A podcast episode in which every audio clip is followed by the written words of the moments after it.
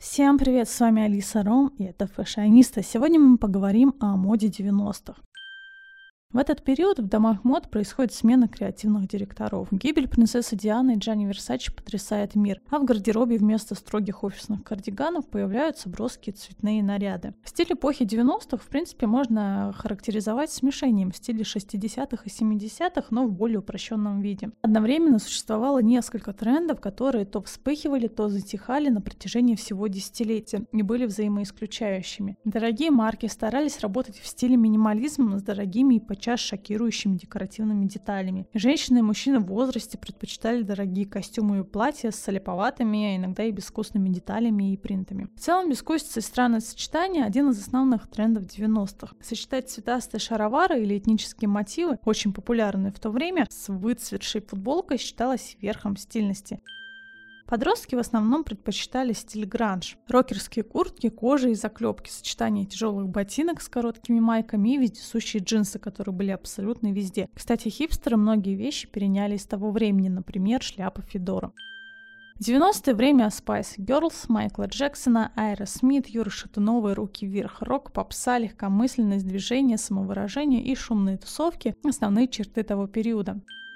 В эту эпоху также происходит возрождение британской моды с появлением молодого модельера Александра Маккуина. В качестве выпускной работы Маккуин создал коллекцию, которая была отмечена известным стилистом Vogue Изабеллой Блоу. В 90-е люди хотели покупать уникальный стиль жизни, который эти вещи олицетворяют. В то время на мировой подиум выходят такие дизайнеры, как Дрис Ван Нотен, Мартин Маржела и Ан Демельмейстер, благодаря которым Бельгия становится одной из модных стран мира. Кстати, карьера Мартина Маржела в мире моды началась с ассистирования самому самому Жану Полю Готье. Благодаря ему понятие реконструкции одежды стало новым модным веянием. Дизайнер часто использовал материалы от старых нарядов для создания новых, а также иногда проводил показы на кладбище или пожарной станции, чтобы шокировать публику. В 97-м Маржела встал во главе линии готовой одежды от Hermes, отчего стиль модного дома получил второе дыхание.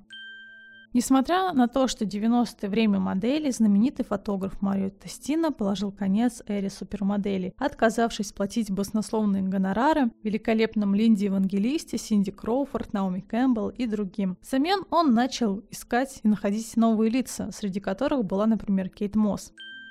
В 90-е, когда в Англии, Германии и Америке стала появляться новая танцевальная музыка, а также мода, популярность получило движение под названием рейв. Представители этой субкультуры носили короткие юбки, топы в ярких неоновых цветах и в целом носили как можно меньше одежды.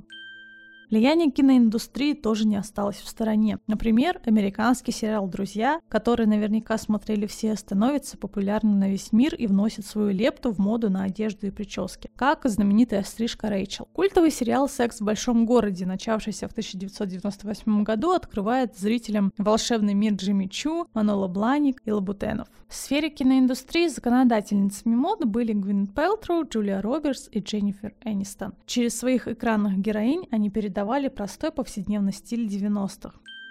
В 93-м появляется новая субкультура гранж, которая зародилась в американском городе Сиэтл. Представителями этого музыкального движения были Нирвана и Pearl Jam. В моду входят клетчатые фланелевые рубашки, джинсы, шапки, футболки с изображением музыкантов и кеды Converse. Прически же были длинными, обычно взъерошенными. Ну, не стоит забывать про старый стиль панк. На подиумах Нью-Йорка, Милана и Парижа появились короткие облегающие юбки, килты, грубые ткани и наряды, украшенные булавками, которые были предложены такими дизайнерами, как Йоджи Ямамото, Шанель и Версачи. Что касается аксессуаров, то головные повязки, объемные резинки для волос и рюкзаки создавали повседневный образ. В противоположность 80-м, 90-х стали носить скромные прически и минимум бижутерии.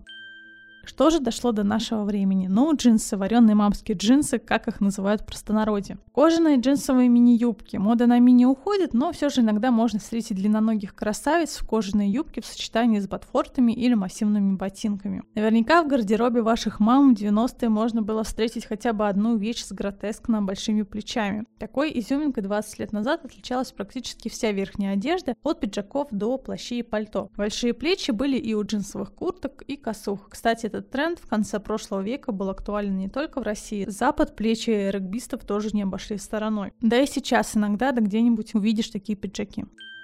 Чокеры. Помните этот недавний бум на разнообразные чокеры? Только в 90-х в тренде были чокеры тату. Тогда два десятилетия назад в нем щеголяла каждая школьница во дворе. Не обошлось и без лосин. Правда, сейчас их скорее заменили велосипедки, но тогда на улицах можно было встретить лосины всех цветов радуги. Золотые, серебряные, ярко-розовые, темно-фиолетовые, перламутровые или такие кислотные. Своя пара, в общем, находилась на любой вкус. Такие лосины надевали в первый мир, особенно стильным считали сочетание их с футболкой с принтом и джинсовкой.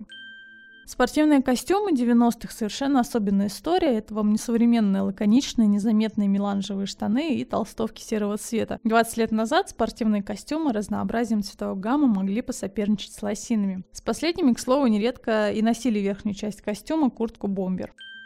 И, ну а если поговорить немного о мужской моде, то законодателями мужской моды были Мерлин Мэнсон и Курт Кобейн. В принципе, наверное, дальше можно не продолжать. Да, популярным был стиль поп-рок. Кеды конверсы, прямые джинсы, черная кожаная куртка, куртка из овчины, кроссовки Adidas и очки авиатор. Также в моде были кеды ярких цветов и футболки с графическим принтом, тогда как в Америке развивался стиль хип-хоп и соответствующая мода. Золотая бижутерия, широкие штаны, комбинезоны и объемные куртки. Повседневный стиль состоял из брюк, например, цвета хаки, футболки или рубашки, которые носились незаправленными.